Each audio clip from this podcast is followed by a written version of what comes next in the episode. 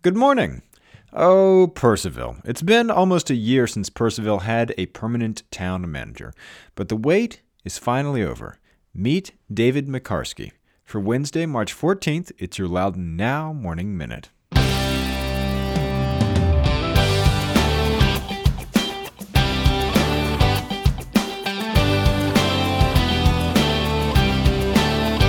You and thousands of other people listen to the Morning Minute every day.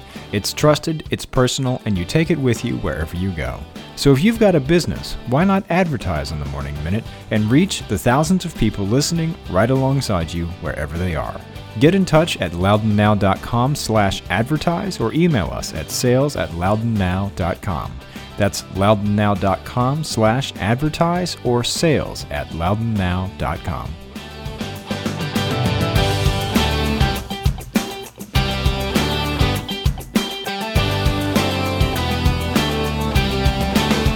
Thanks for being with us. I'm Renss Greene.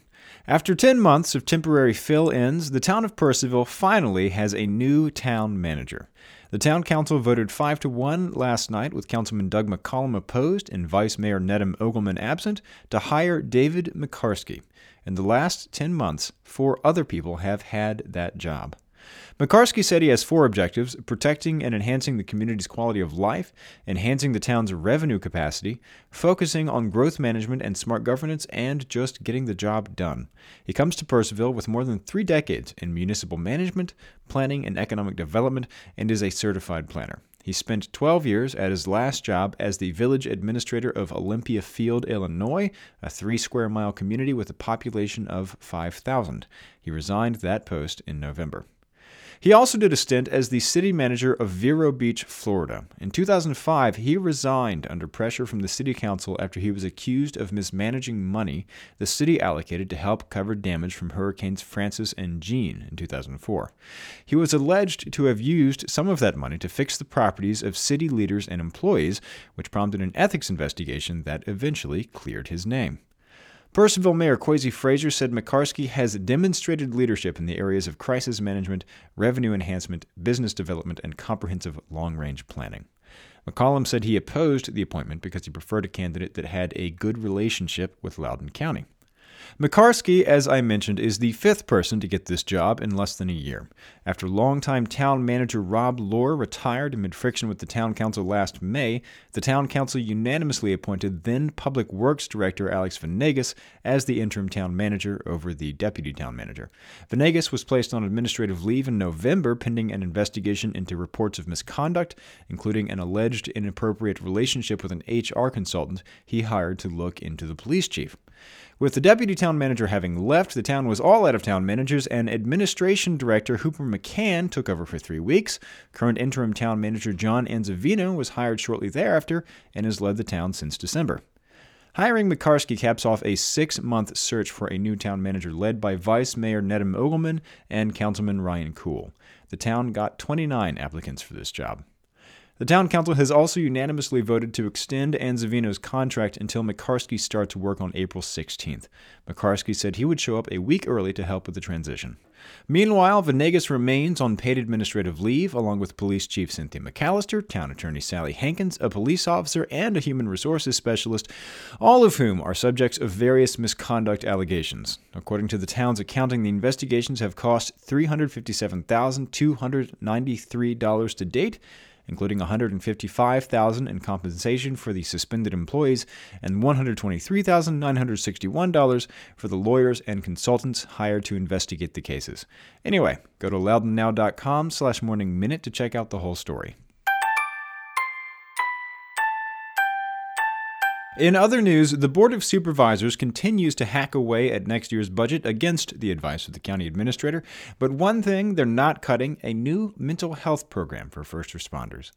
Loudoun supervisors have chopped more than $909,000 from the new spending and human services agencies planned for the county's next budget.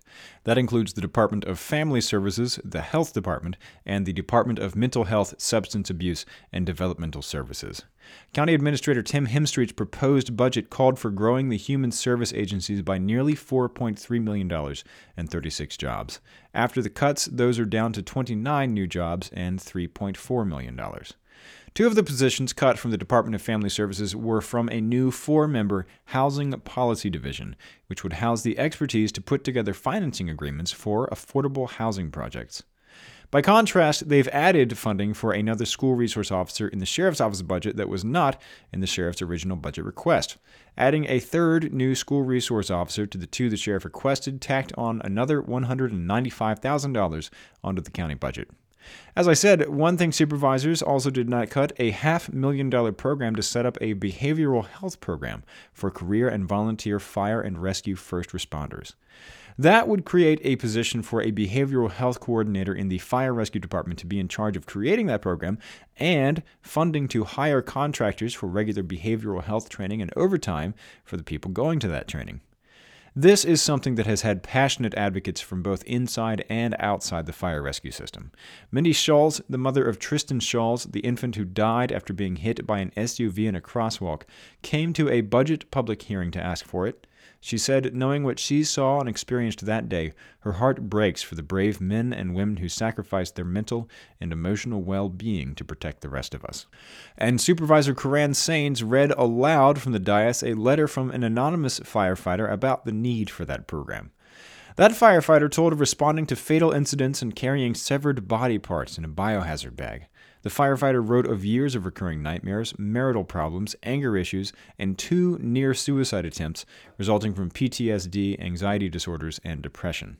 Unfortunately, the firefighter wrote, You leave a piece of yourself on every tough call you run. In total, over the three work sessions on the budget they've had so far, supervisors have cut just over $1 million from Hemstreet's proposed budget. They can now add that much more in expenditures back into the budget without increasing the proposed real estate tax rate. If they want to lower the tax rate by a penny, they will have to carve another $7.1 million out of Hemstreet's proposed budget, or $8.2 million in total.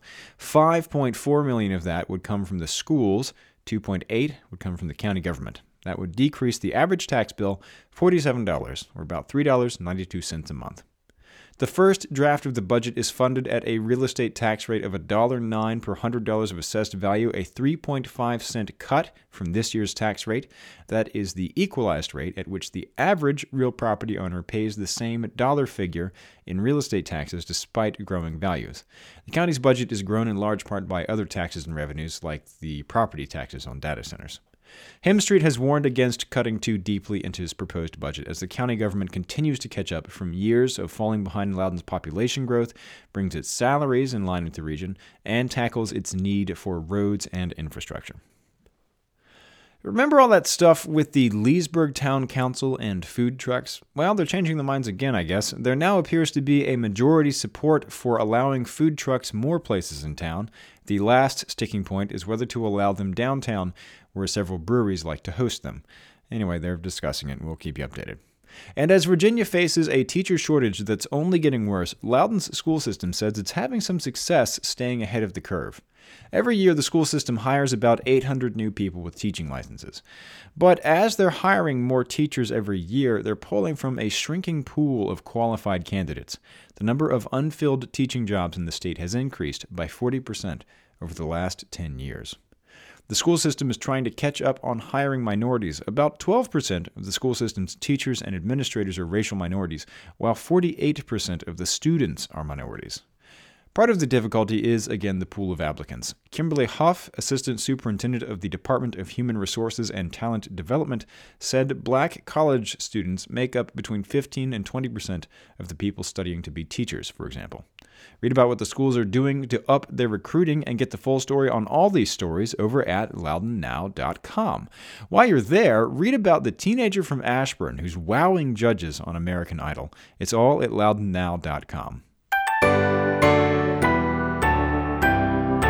On today's Get Out Loudoun calendar, the Ryan Forrester duo will be playing from 8 to 11 p.m. this evening at Spanky's Shenanigans in Leesburg. And O'Fallon's Irish Pub in Sterling will be hosting pub quiz trivia with cash prizes starting at 8 p.m. Get the details on these events and check out the rest of the events calendar at getoutloudoun.com. And if you like the Morning Minute, hire a hype man to follow you around and back you up every time you tell a friend, and subscribe wherever you get your podcasts It'll be waiting for you there every morning. Okay, have a great day.